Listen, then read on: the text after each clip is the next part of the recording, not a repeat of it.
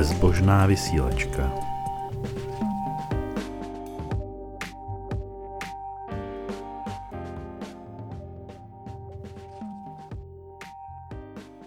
Ahoj, dobrý večer. Dneska jsme tu u mikrofonu zase dva. Se mnou je tu uh, předseda Českého spolku skeptiků Sisyphos, Jaromír Šrámek. Dobrý večer.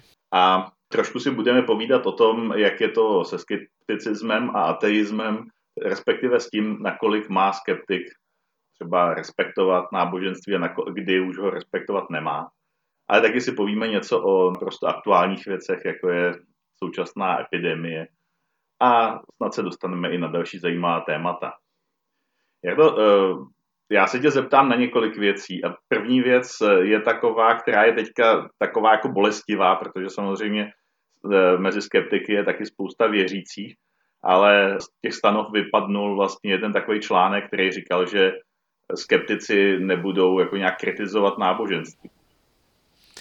No to eh, bylo po docela dlouhé diskuzi, eh, trošku interní, pak eh, byla i velká diskuze, když jsme odhlasovávali změnu stanov ten základní problém byl, že my jsme se nechtěli a vlastně pořád nechceme vyjadřovat k náboženství jako takovému, protože to je agenda, která je strašně obsáhlá a úplně se na ní necítíme a vlastně to ani nemělo být naše poslání. Takže jsme chtěli náboženství jako takové oddělit eh, Jenže jakmile jsme měli tenhle bod, tak vždycky, když někdo z náboženské pozice páchal nějaká zvěrstva, ať už to byl kreacionismus nebo léčení vírou, nebo i náš oblíbený Jim Humble prohlásil sám sebe za nového vlastně papeže víry léčení vlastně bělidlem. Eh, takže tady jsme se dostávali do takové situace, že kdykoliv, když jsme se k něčemu takovému vyjadřovali, mohl a občas se i někdo našel, kdo eh, v nás začal hejtit, eh, vlastně tím stylem, ale vy jste si tady zakázali se vyjadřovat k víře a tady on projevuje svou víru nějakým takovýmhle způsobem takže vlastně jste nekonzistentní se svými pravidly. Takže jsme se nakonec eh, dohodli, že tohle pravidlo eh, ve stanovách zrušíme.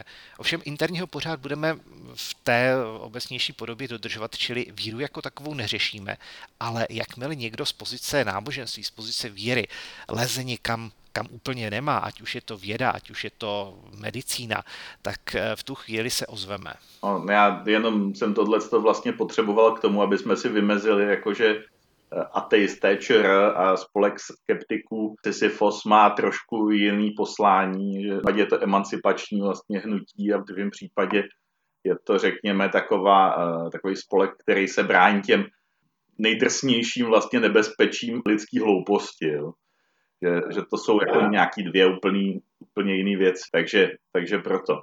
No, nám se teďka bohužel stává poslední dobou, že nám e, lidi vymýšlejí v souvislosti se současnou epidemií takové zvláštnosti, které jako jsou odůvodněné náboženstvím jako velký společný modlitby, případně někoho zbít, protože za to může, nebo, nebo popíjení kravský moči, jestli se dobře pamatuju. Je to takový obecně lidský přístup, akorát je to trošku asi jako zafixovaný tím, tím vyznáním.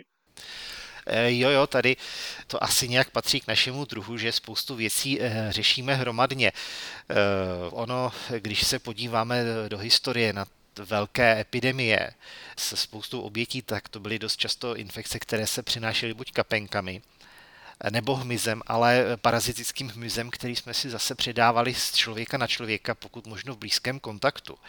Když se stala taková pohroma, tak co udělají lidé? Zhluknou se. Ať už je to jenom proto, aby se usnadnila péče o lidi, nebo je tam nějaká jiná představa, ať už hromadné modlitby, procesí, něco, co dává smysl, protože máme pocit, že při téhle příležitosti oslovíme tu vlastní příčinu toho, kdo to způsobil. Takže Eh, asi se to dělo pořád a eh, smutné na tom je především to, že se nepoučíme, když eh, při nějakém velkém moru ve středověku rozhodl kněz vyrazíme na procesí, tak to asi dávalo smysl a měl pocit, že dělá dobrou věc. Když se stane něco podobného dneska, tak ten člověk se chová jako ignorant. Eh, měl by vědět, že eh, infekce, která se teď řeší nejvíce je kapenková, takže udělat procesí to je vynikající nápad, jak eh, to pěkně rozšířit mezi své věřící. Víš, já asi tohle to chápu, když jsou, když jsou, já nevím, představy o tom, že se nějaká nemoc šíří špatným ovzduším nebo podobně, jo. Ale na druhou stranu, víš, oni jsou tam dvě takové věci, že jedna je ta, že ten člověk ví, jak to vzniká, a ta druhá je, že si říká, proč to vzniká. A v tom jednom případě ví, že to způsobuje tohle a v tom druhém případě si myslí, že, se to, že k tomu došlo přesně proto, že se třeba málo modlil. Uh, ona, uvědom si, že dneska existují uh, procesy za déšť, nebo modlitby za déšť. Jo? A dělá se to u nás, tady v Čechách. Že? Takže to je, tam je to samozřejmě spíš komický, ale na druhou stranu tohle je to samé. Jo? Ty lidi taky vědí, že ten déšť padá z těch mraků, protože se tam sráží nějaká vlhkost.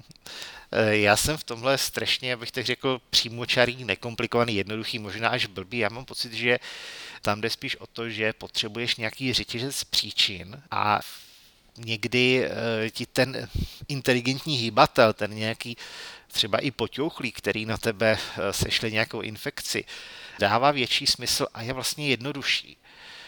Že máš jenom tu bezprostřední příčinu, kterou chápeš, že je nějak biologická, a hned zatím je pak ten nějaký eh, s prominutím fousatý panáček na obláčku, který ti říká, jo hele, tady, teď jsem tady poslal vir a ten bude fungovat podle normálních eh, zákonitostí biologie.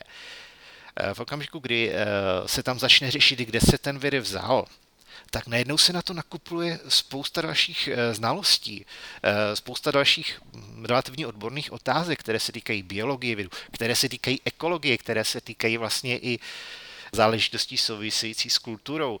Když to vezmu trošku zkratkovitě, tebe by asi nenapadlo nikde si dát eh, polevku z netopíra, ale v jiné kultuře ten netopír může být celkem jaksi chutná záležitost, takže i tohle je něco, co najednou musíš pochopit, musíš pochopit spoustu věcí a cokoliv z toho ti nemusí dávat smysl, pokud na to nejsi připravený. Nebo nechceš tady bychom se možná dostali do smyčky eh, s čínskou medicínou, která používá spoustu ingrediencí, které v nás vyvolávají hrůzu, protože potenciálně by mohly taky být zdrojem různých zajímavých nákaz. Pardon, eh, v tomhle nemáme Číňanům moc co vyčítat, protože naše tradiční medicína v tomhle byla taky celkem eh, síla, takže když jsme si třeba přivezli do Evropy syfilis a někde se to objevilo, tak kromě eh, očekávané cesty se to dost šířilo třeba i tím, že lazebník pustil půlce města žilou z různých důvodů stejnou lancetkou a pak to někde eh, když to trošku zjednoduším, otřel do rukávu, takže cokoliv, co se dalo přenést krví, tak se rozneslo. Takže v tomhle tom ani nemusíme moc se smát Číňanům, že tam mají nějakou tradici, kterou si sice v nějaké karikované podobě, ale stále přiživují ale my jsme měli ještě relativně nedávno to tež. No tak eh, to bychom se asi dostali k medicíně založené na důkazech, která je chudák jako tak mladá, že si člověk ani neuvědomuje, že to vlastně není ta evropská medicína, ale je to vlastně jenom kousíček medicíny, ten, co funguje. Přesně že? tak, tohle je úplně jiný příběh a můžeme být rádi, že už má věk na řidičák. Jo, 18 let? Ne, ne, ne, malinko víc, to je hnutí z 90. let. Jo, takže jí 30, dejme tomu, jo, to je, furt je to ještě bajzna. Eh, takže jako lidi mají představu o hloubce té naší eh, vědy a toho našeho poznání a někdy je docela dobrý si uvědomit, že ne všechny ty naše Přesně poznatky tak. jsou opravdu poznatky. Tam je eh, spousta věcí, která se nějakým způsobem traduje. V lepším případě je to nějaká empirická tradice, Eh, v horším, ale to už se netýká infekcí, to se týká, abych tak řekl, zejména psychiatrie a souvisejících oborů, tak se tam dost projímají eh, nebo promítají i nějaké ty náboženské představy, co si ten člověk myslí, že je asi správné, protože to řekl někdy nějaký bůh a to se pak promítá do toho, že hodnotí, co je normální a co normální není. Tady, ale to už je úplně jiný příběh, eh, který se týká třeba psychiatrizace homosexuality. Takže do toho bych nerad zabíhal ku podivu se nezaběhnu daleko, protože zrovna teďka eh, ve dvou zemích, ku podivu to bylo Rusko a Polsko, nepřekvapivě, tak přišli kněží s tím, že je třeba mlátit homosexuály, protože je to trest za gay pride. Jo, tohle je druhá věc, kterou taky lidstvo zná a která mě snad děsí ještě víc, ta potřeba palit čarodějnice. To, abych byl spravedlivý, není to úplně eh, doménou náboženství, protože dá se třeba zachytit na diskuzích takový ten boj na, nebo takové ty útoky na italské lyžaře, kteří se nezodpovědně vrátili z dovolené kde možná se dá trošku diskutovat, jestli tam došlo vážně k nějakému pochybení a jak moc bylo významné, ale rozhodně to není ten zásadní problém, který tady je ale náboženství, eh, které operuje s nějakým konceptem trestu za hříchy společnosti a s nějakým konceptem, dejme tomu, těch kacířů, odpadlíků, tak to je podle mě docela nebezpečná záležitost. To dává prostor k tomu, aby se našla ta čarodějnice, která má být nějak potrestána. A pokud svaté knihy více specifikují, jak tu čarodějnici potrestat, no tak to je docela zle. Teda, když říkám čarodějnice, tak myslím kdokoliv, kdo je označen z jakýchkoliv náboženských důvodů za toho vyvrhele, který je schopen tím, že vůbec existuje, přivolat na společnost nějakou pohromu. No tak e, známe takový ten hezký případ, kdy tvrdil nějaký imám, že zemětřesení bylo způsobeno příliš odhalenými ženami. Že? Já nevím, jestli to znáš, ale to je případ, kdy právě jedna ateistka pořádala prsotřesení, kdy říkala, že by měli chodit s odhalenými prsy, aby způsobili zemětřesení, jestli to fakt funguje. Tuhle tečku neznám, ale nepřekvapuje mě. Mě, mě vždycky trošku mrzí, že s něčím tak vtipným nepřišly ateistky u nás. Ale samozřejmě já si myslím, že reálně jako náboženství toho moc samo o sobě nevymýšlí, jo? Že, že tyhle ty věci jsou v zásadě jako v lidský povaze a že ty řešení jsou často antiintuitivní. No, zvlášť, zvláště jako opatření proti virům jsou vlastně antiintuitivní, protože eh, když je skupina lidí v ohrožení, tak má tendenci vytvořit tu kruhovou obranu. Jo? Jo? A což je ideální na to, aby se všichni promořili. A pak jako jsou ty lidi, kteří říkají jako prostě nedej na rozum, říct se srdcem. A v tuhle chvíli je ten průser. Jo? Jo? Což je přesně spojený s tou vírou, kde říkají, jako rozum není všechno, říct srdcem. No, na tom asi něco bude. Eh, tady, eh, já si myslím, že tady, teď konkrétně, když už zmiňuješ eh, současná opatření, je ve smyslu zachrán svět tím, že budeš sedět doma na zadku, tak tam je asi problém v tom, že přeci jenom jsme sociální druh a tu společnost nějak potřebujeme a možná si to i eh, spousta lidí chce nějakým způsobem racionalizovat. Kdybych teď vyrazil někam do hospody, a dejme tomu, že v hostinský by mi vyšel stříc a riskoval by nějakou penalizaci za to, že otevře provozovnu a že se nás tam sejde 10, tak my bychom to asi vnímali jako fajn záležitost, ale zároveň bychom měli ten špatný pocit, že děláme něco, co asi je neúplně v pořádku, co je trošku sobecké, vlastně bezohledné i vůči dalším lidem, protože eh, kdokoliv z nás může být eh, nakažený, může přinést nemoc, kterou bychom si většinou odnesli jako lehčí nachlazení, ale nikomu by mohla ublížit. A takže bychom si vlastně řekli, no jo, a my to tady děláme pro naše eh, sobecké pohnutky, chceme se bavit, chceme se bavit nad pivem, jako vždycky. A teď někdo přijde a řekne, hele, já mám lepší nápad, my se sejdeme, ale bude to mít nějaký hluboký význam. Budeme strašně pomáhat. Taková ta uh, omluva tím, že si člověk řekne, že má k tomu morální důvod. Ano, přesně tak, přesně tak. Dělám něco špatného, ale pro dobré pohnutky, takže je to vlastně dobré. Pak člověk přijde na to, že vlastně dělá jenom něco špatného, eh, možná má dobrý pohnutky, ale nějak to nevyvážilo. Tak tohle má obrovskou, no nevím, jestli říct výhodu nebo nevýhodu, ale ten člověk bude málo kdy konfrontovan s následky takže eh, může si je eh, buď vůbec nespojit, anebo může aktivně vzdorovat tomu, aby si to spojil. Takže tohle je podle mě docela nebezpečné je fakt, že i lidi normálně jsou dost odolní vůči tomu si přiznat, jaký jsou uh, reální následky toho, co dělají, nebo jak se v určitou chvíli jeví. Takže ta představa, že by se spojovali sami sebe s nějakým vzdáleným následkem, je asi hodně iluzorní. No. Zejména, když by ten následek měl být spojený s tím, že by si vlastně eh, měli začít vyčítat, že by si měli uvědomit, já jsem způsobil něco špatného, hodně špatného v dobré víře z hlouposti. To, to udělá málo kdo a když už to udělá, tak to obvykle nedopadá moc dobře ani pro něj. My jsme se dříve bavili o případu vyšetřování vlastně původu horečky omladnic, kde to bylo hodně tragický podobná věc, kdy člověk měl vlastně snahu udělat objev a zachránit spoustu lidí a měl to ten prvek té tragické ironie, že jo.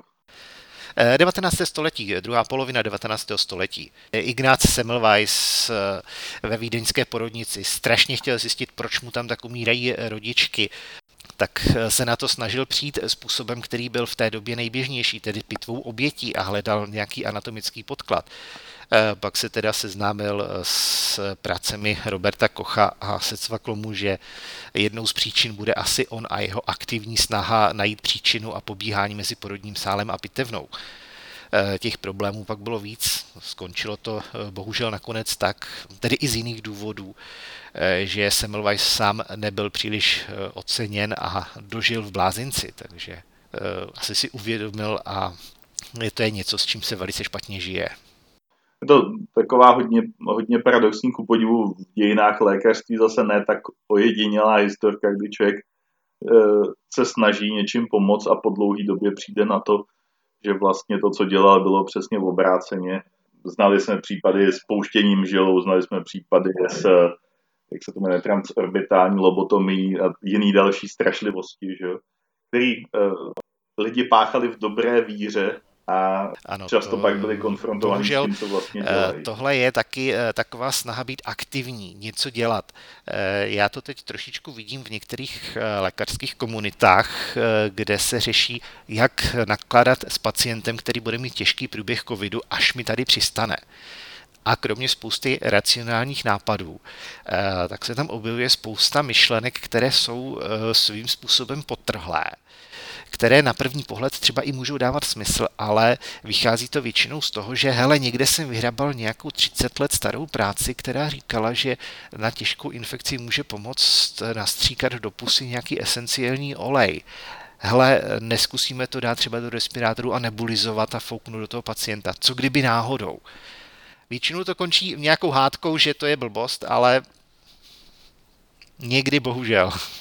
Je fakt, že uh, my tomhle to máme bohužel zkušenost s doktorama i e, s iracionální vírou, která teda není náboženská, ale je to vyslovně víra v něco, e, včetně homeopatie a jiných podobných věcí, kdy e, se vlastně člověk začne potom bát, protože si uvědomí, že ten člověk má vlastně tu znalost jenom mechanickou, že, že vůbec nerozumí tomu, co dělá.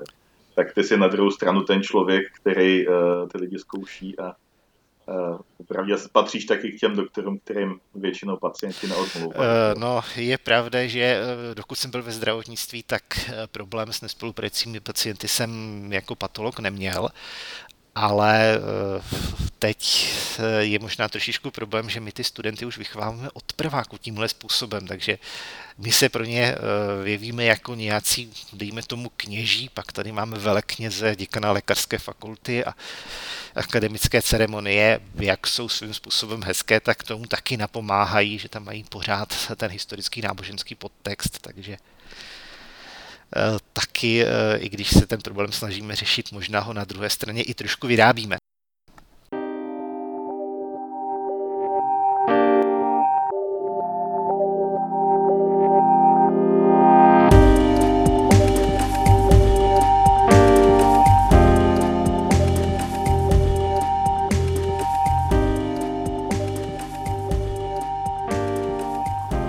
Bezbožná vysílačka.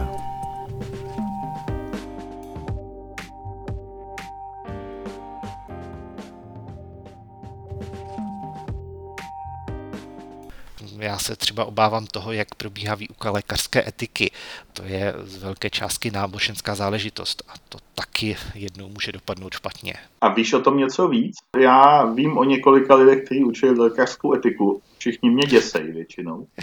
No, ale eh, neznám, jak to učí. Eh, já mám k tomuhle Oni se uh, takhle, uh, oni se většinou snaží držet trošičku při zemi. Je to, není to nějaká uh, otevřená propaganda nebo otevřený nátlak, ale k tomuhle se váže skvělá historka. My když jsme měli v, myslím, třetím ročníku přednášky z lékařské etiky, tak to měl přednášet kněz přednášku na téma etika, erotiky a sexuality. Což mi přišlo strašně zajímavé a chtěl jsem tu přednášku vidět. Doopravdy jsem ji chtěl. Jenže ten rok nám z nějakého důvodu odpadla. Tak jsem aktivně sledoval uh, příští rok, že bych šel, šel s kolegy o rok mladšími. No, ta přednáška odpadala celou tu dobu, co jsem ještě byl na fakultě, takže já jsem tu přednášku, i když jsem se o to aktivně snažil, vlastně vůbec neviděl. A myslím si, že tohle je ten problém, že tu přednášku tam obsadil kněz a pak jako zrušil, že asi nechtěl vykládat nebo nemohl vykládat nebo zjistil, že by vykládal něco, co by mohl být problém, takže se to téma jenom zablokovalo. A tohle je takový ten problém. Eh, spousta témat eh, k seriózní diskuzi se zablokuje. Prostě proto, že tady někdo už má ten svůj eh, postoj, že to je špatně. U etiky, erotiky a sexuality je to jenom vtípek, ale problém nastává, když dojde na opravdu vážná témata, typu třeba eutanázie, kde se rozhodne z náboženských důvodů, že je to absolutně špatně. A řada lékařů pak přijme tuhle tenhle výsledek. Ale e, dostanu se k tomu, že je to absolutně špatně a že vlastně špatně je už jakákoliv diskuze na tohle téma. Takže tady nám hrozí obrovský malér, že nejlepší lékařskou etiku nakonec dělají lidé mimo lékařské fakulty. Eh, já vím, že jsem právě měl nějaký střed eh, na téma interrupce. Eh, konkrétně to byl případ Mitlohner. Byl to lékař, který vysloveně o některých těch novencích mluvil jako o zrůdách, ale v tom smyslu, že to jsou, že je to třeba kyklopismus nebo podobné věci. Jo. A říkal, že by bylo lepší, kdyby došlo k té interrupci předtím, než, než aby se narodili. A byl, byla proti tomu hrozná, hrozná taková štvanice. Říkali, jako, že nikdo nemá právo takhle o těch dětech mluvit a tak. Ale já si myslím, že 11 hodin třeba umírat je docela jako nezábavná existence jo, v tomhle. Mm-hmm. Tady eh, já si přiznávám, nejsem si jistý, eh, jestli jsem tuhle kauzu někde zachytil nebo ne. Eh, tady je obrovský problém, když se hovoří o takhle citlivých věcech, že medicínské názvosloví se vyvíjí. A dost často se vyvíjí tím způsobem, že se některým pojmům utíká, prostě protože se z nich staly nadávky. Takže ještě v 70. a 80. letech, letech říct o někom, že je zrůda, tak to nebyla úplně nadávka, to bylo prostě konstatování toho, že tady došlo k těžkým vývojovým poruchám a ten člověk je výrazně když dneska řeknu znetvořený, už to zase bude nadávka. Ale že tam došlo k výrazné, eh, jasně viditelné poruše vývoje a on má spoustu defektů, spoustu vad, které třeba jsou korigovatelné, ale už prostě to označení bylo zrůda. Jo, že se z normálního slova stane pejorativum prostě. Ano, přesně tak. To je taky eh, dlouhatanská historie medicíny. Už kdysi dávno v Praze profesor Čumpelík bojoval proti označení blázinec nebo tollhouse v Němčině a bojoval proti tomu tak usilovně, že jeho pražané začali ve stejném významu používat obrat u Čumpelíků. Tady eh, je pak někdy problém, že se v těch diskuzích, a to je asi taky chyba výuky lékařské etiky, eh, my se chytáme toho, abych tak řekl, spíš estetického dojmu že máme dojem, že tohle slovo je určitě špatně a ve skutečnosti to slovo je použito správně, ale my jsme vzali špatný význam. Taky se asi nereflektuje, jak starý je třeba ten člověk, který se to názvo sloví učil, že jo? Přesně tak, to jako nemá povinnost Ale nějakým způsobem jako řešit. podstata toho sporu byla samozřejmě v tom, jako že, eh, že interrupce je v každém případě špatně, ne, ne v tom, že jako to, že se do něj pak naváželi, jaký používá slova, to už byla další věc, ale eh, ten první moment byl přesně jako každý dítě, který je života schopný, by se mělo narodit. A to má prostě, nemá mozek, ale no, jako ty lidi to tak bralo, brali, no, že jako... Ono tady i třeba chybí bezprostřední zkušenost, protože spousta takových lidí je strašně chytrých teoreticky a představí si, že každý novorozenec je v zásadě ten rostomilý novorozenec, to miminko, ale nedovedou si představit, jak vypadá eh, novorozenec těžce poškozený a odsouzený opravdu k tomu několika hodinovému až několika dennímu umírání to je zkušenost, kterou nemáme a které se asi spousta lidí brání, prostě protože by je Já vím, že teďka je takový ten paradox, já nevíš, jak je to z Eusku? To tam je povolená? Protože uh, tam je, já předpokládám, že tam povolená není, ale jenom to předpokládám. Ale teďka právě nedávno došlo uh, k té situaci, kdy vlastně ty doktoři museli volit, komu dát a komu nedat vlastně ten uh, plicní ventilátor, že ten uh, v případě toho covidu. A když se nad tím člověk zamyslí, tak vlastně co oni udělali? Oni dělali, dali těm lidem starým, kteří řekli si, tak tenhle člověk už nemá jakoby šanci na život bez toho ventilátoru a je starý, tak to dáme radši tamhle tomu mladšímu, který má větší šanci a dali mu jenom nějaké léky jako proti bolesti nebo na spaní a on se prostě udusil. A to, tohle není vlastně eutanázie, je to vlastně v něčem mnohem horší. Je to taková ta volba, kterou občas lékař musí udělat. Ale uh, vlastně tomu už se, uh, tomu už se etici vyhybají úplně, jo. U nás. U nás, to je, to je to správné slovo. U nás se tomu vyhýbají. Eh, v některých zemích dokonce existují profesionální etici, kteří jsou zaměstnanci nemocnic a v podobných situacích eh, pomáhají při rozhodování. Protože i když my si to nepřipouštíme, tak eh, tahle situace, kdy se váží náklady, kdy se řeší, hele, my bychom toho člověka mohli vyléčit, ale vysosneme za to rozpočet nemocnice na půl roku, takže co s tím? Eh, to se řeší eh, každou chvíli a zohledňují se tyhle věci. Jenom jsme od toho tak trošku oddělení. Třeba moc hezky je to propracované v transplantačním programu. Tam eh, každý čekatel na transplantaci tak má spoustu bodů, které může získat, které může ztratit a podle toho pak nějakým způsobem se posune v čekacím listu na transplantaci. A pokud například bude malá naděje na dožití, tak jde v tom čekacím listu ještě dolů. Prostě proto, že se ví, že dobře. Pan Novák potřebuje játra, ale pan Novák si svoje játra vypil, do toho má žloutenku C, do toho měl před půl rokem nádor tlustého střeva. Šance, že mu dáme nová játra a on zemře na následky eh, vůbec imunosuprese eh, po podání, teda po transplantaci, nebo někde v těle číhá nádor a do těch relativně nových jater eh, se mu nastřílejí metastázy, nebo ještě někde v těle má eh, vir C žloutenky a vlastně nakazí si ta nová játra a bude také po nich. Eh, tak eh, to je tak velké riziko, že pan Novák se nechá zemřít a ty játra dostane někdo, kdo má větší naději, že je využije. Jenom je to hezky schované v tom, že se vlastně neříká, my tady rozhodujeme o tom, kdo zemře, ale my dáváme pana Nováka na čekací list a tam je nějaký mechanismus, který ho nějakým způsobem zařadí někam na čekání. To samé je u řady moderních terapií, těch opravdu hodně drahých terapií vrozených eh, chorob, které třeba můžou fungovat, ale je to od nás oddělené. Vnímáme to tak, jako že se to neděje. Není to až tak brutálně přímočaré, jako bylo třeba za komunistů nebo v té době nejen u nás eh, čekání na hemodialýzu. Přístroj byl drahý, takže byla nějaká čára a když někomu selhaly ledviny, myslím po 50. nebo po 60. roce věku, tak to bylo dokonce nastavené tak nadrzo, že, nebo natvrdo, že ošetřící lékař měl povinnost říct, vy prostě tu dialýzu no. nesmíte dostat. A nebyly výjimky. Takže to je spíš, no, že... spíš jde o to, že občas mám pocit, že jakoby ty křesťanský, protože přiznejme si to, ty, kře, ty etici eh, lékařský jsou často křesťani, nebo aspoň se o to nějakým způsobem opírají, tak vlastně před těma otázkama úplně utíkají a tím eh, vlastně to dávají do čeho? Jako, že to vyřeší nějaký systém? No, eh, my jsme teda, eh, když to řeknu blbě, když to bude, bude, bude to znít trošičku divně, protože jsem říkal, že ta etika u nás vlastně je taková nešťastná, tak teoretický koncept výuky lékařské etiky, jaký jsem já zažil, tak ten byl naopak poměrně dobrý, takže nás pak někdy, myslím, ve čtvrtém ročníku nahnali nebo nám připravili denní stáž, kde nás eh, v pondělí odpoledne nahnali na eh, neonatologickou jibku, kde jsme byli u předčasně narozených dětí. A vlastně to s náma pak z toho etického hlediska probírali ovšem ne etici, ale lékaři z toho oddělení, kteří byli instruovaní, že s námi mají tohle to probrat.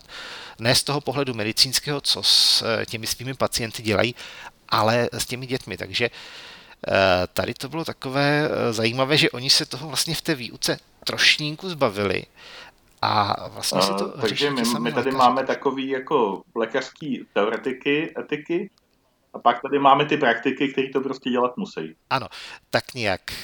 Ona v tomhle tom je jedna ze, možná bych řekl, samozprávných činností komory, takže tohle trošičku koordinuje i Česká lékařská komora.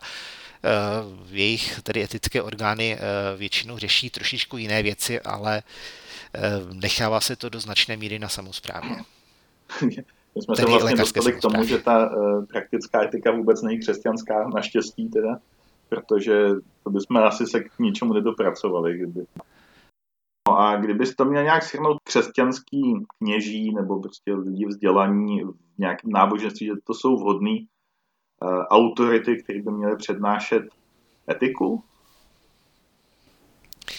já si myslím, že nikoliv, eh, protože oni eh, z pozice své víry mají spoustu hotových a předem daných řešení, předem daných odpovědí na otázky, které je třeba řešit a je třeba se ptát, co je správná odpověď. Etiku by měl řešit asi někdo, kdo má co nejmenší představu o předem daných řešeních, předem daných odpovědích a chce se opravdu ptát po tom, co je správné a co je také udržitelné.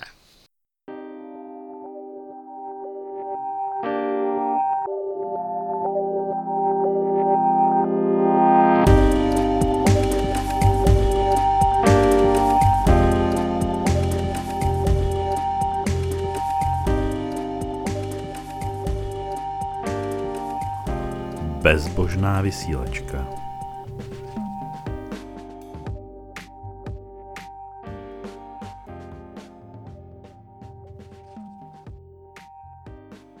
Dobře, my se dostáváme eh, k takovému konci a já se dostávám k tomu, že ti budu muset položit pár otázek na tělo, protože vím, že jsi ateista. A docela by mě zajímalo, jak se na to všechno koukáš z tohohle úhlu pohledu. No, eh, já jsem já tomu někdy říkám vlažný ateista, čili jsem ateista a k, na věřící se, nebo k věřícím se snažím přistupovat v režimu žij a nech žít. Čili tvůj Bůh ať ti říká, co máš dělat, ať ti říká, jak se máš chovat, dokud nějakým způsobem neomezuješ nebo neohrozuješ někoho dalšího, tak je to tvá věc. Takže Eh, tím možná trošičku někdy má tu tělem, že pak spousta lidí má pocit, že asi nějak nejsem ateista, nebo že by mě mohli někde potkat v kostele a že by mě tam mohli přilákat, eh, tak eh, to úplně ne. Vlastně do problému se dostávám, nebo do nějakých srážek jenom, nebo především v diskuzích o lékařské etice, kde si právě myslím, že to může být velký problém a že spousta věcí, které dneska umíme nebo můžeme, tak nám tam ta křesťanská etika úplně nepomůže. Naopak může představovat problém, protože nám může zakazovat dělat něco, co může dělat dobro, anebo naopak přikazovat dělat něco, co je vlastně škodlivé. Ona obecně existuje taková ta představa těch ateistů, co jako chtějí někomu zakázat víru. Víme, že ideologie jako dokáže zakázat víru, ale moc to nemá následky, protože ty, eh, to, co mají lidi v hlavě, se prostě tímhle způsobem ovládat nedá. Ale asi je tam, asi je tam ten hlavní problém s tím, že eh, zatímco, bych řekl, lidi o věřících mají tu představu, že jsou to ty hodní, ti morální a ty, co mají tu etiku, tak ty ateisti potom by měli být teda podle nich ty nemorální co nemají tu etiku a co nemají tu morálku. Že? No, eh, s tím jsem se eh, také, mě to trošičku překvapilo, eh, setkal. Paradoxně to nebylo v souvislosti s etikou, ale v souvislosti s evoluční biologií v, myslím, čtvrtém ročníku, ještě jako student medicíny, jsem si eh, ze zvědavosti koupil eh, učebnici evoluční biologie eh, profesora Flegra. A tak jsem si jako pročítal ve studovně, pak jsem ji zbalil, šel jsem po chodbě po koleji s evoluční biologií pod paží a potkal jsem kolegu, který je hluboce věřící.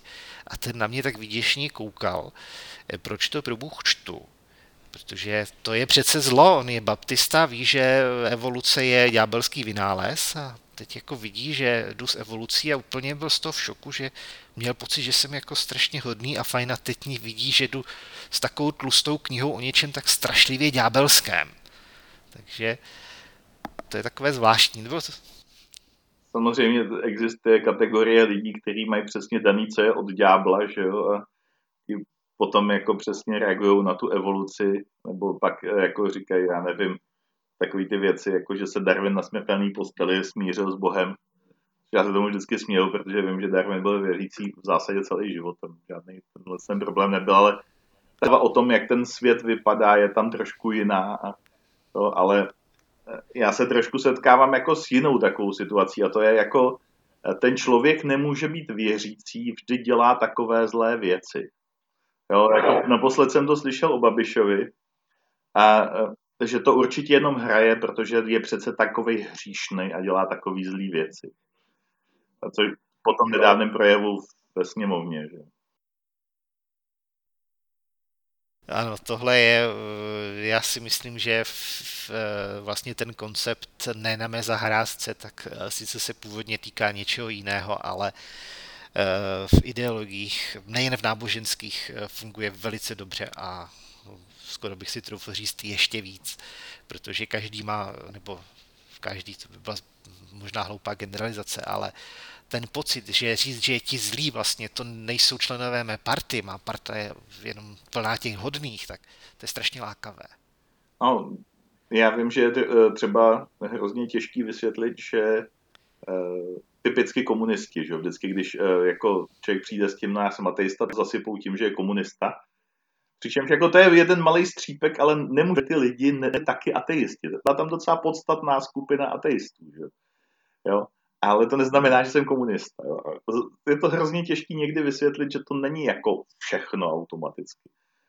Je to trochu jako kdybych obvinoval uh, křesťany, že obětují na majských obětních oltářích jako lidi a vytrhávají jim srdce zaživa z těla. Jo. Taky věřící. Jo, takhle, no. To, to... To jo, eh, mě spíš napadlo, že vlastně existují i takové věci jako křesťanský komunismus a že vlastně, když už si zmínil ten komunismus, tak eh, ten koncept historické dialektiky, to je strašně blízké náboženství, takové to neosobní. Vlastně ta dialektika může být taky ten Bůh bez Boha nebo Bůh bez plnovousu.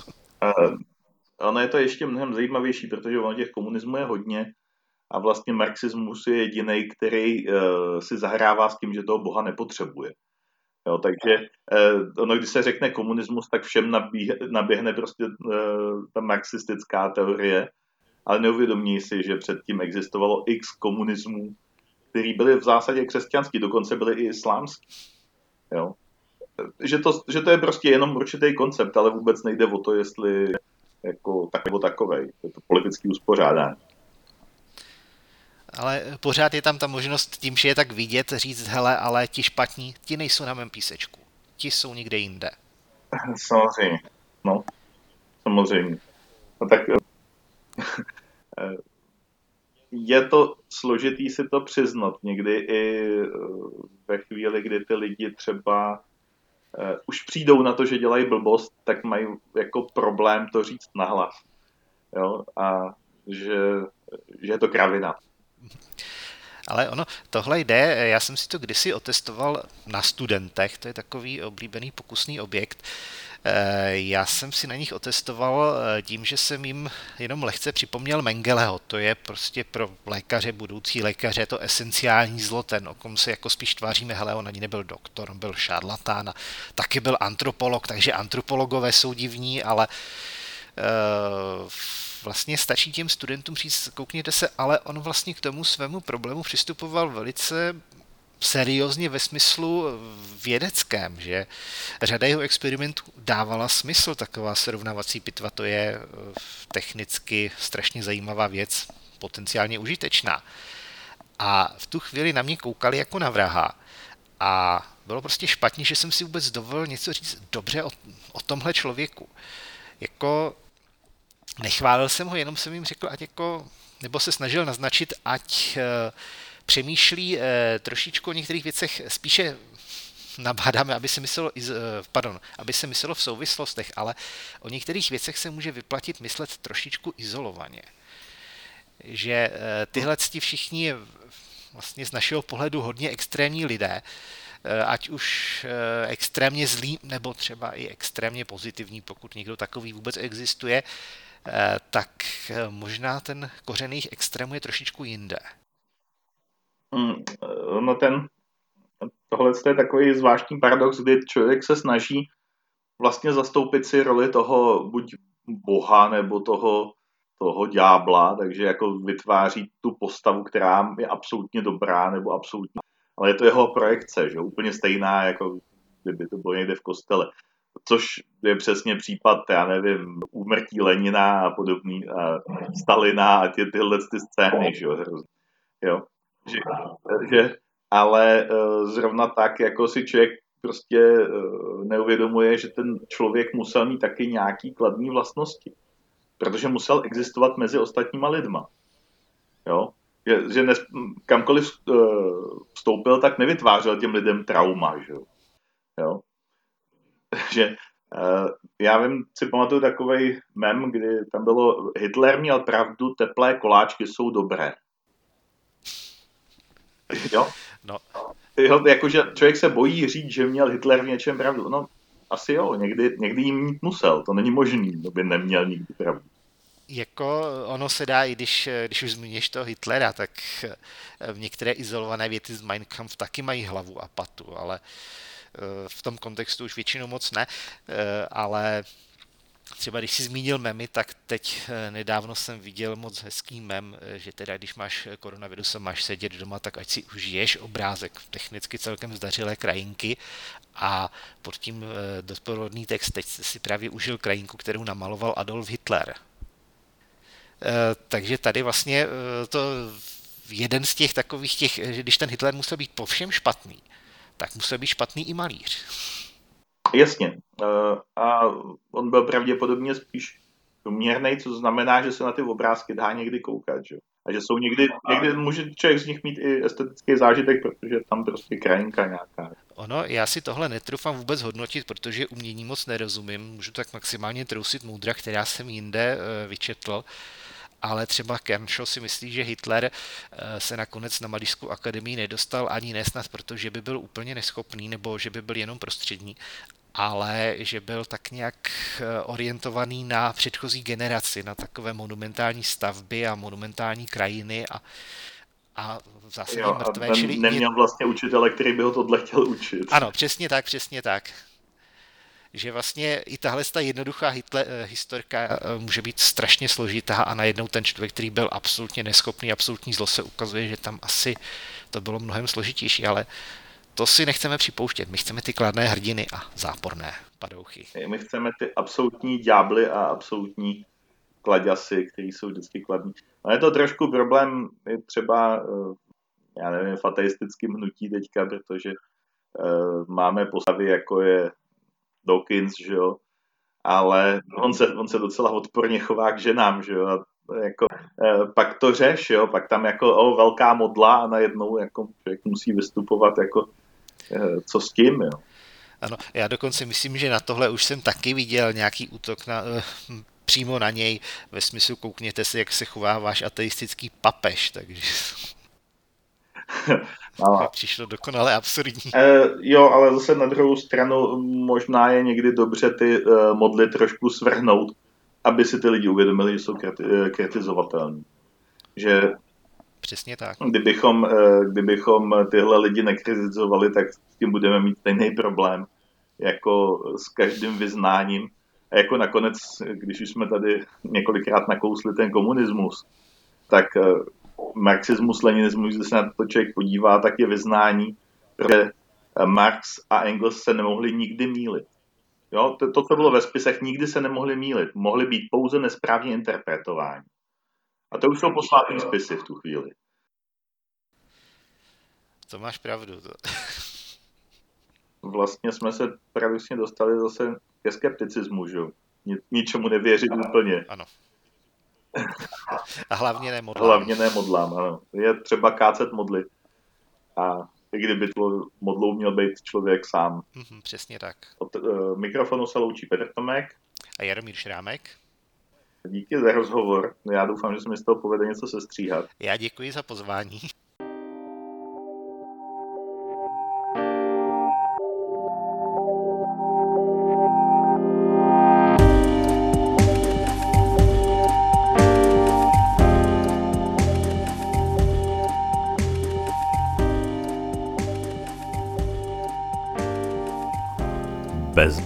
Bezbožná vysílačka.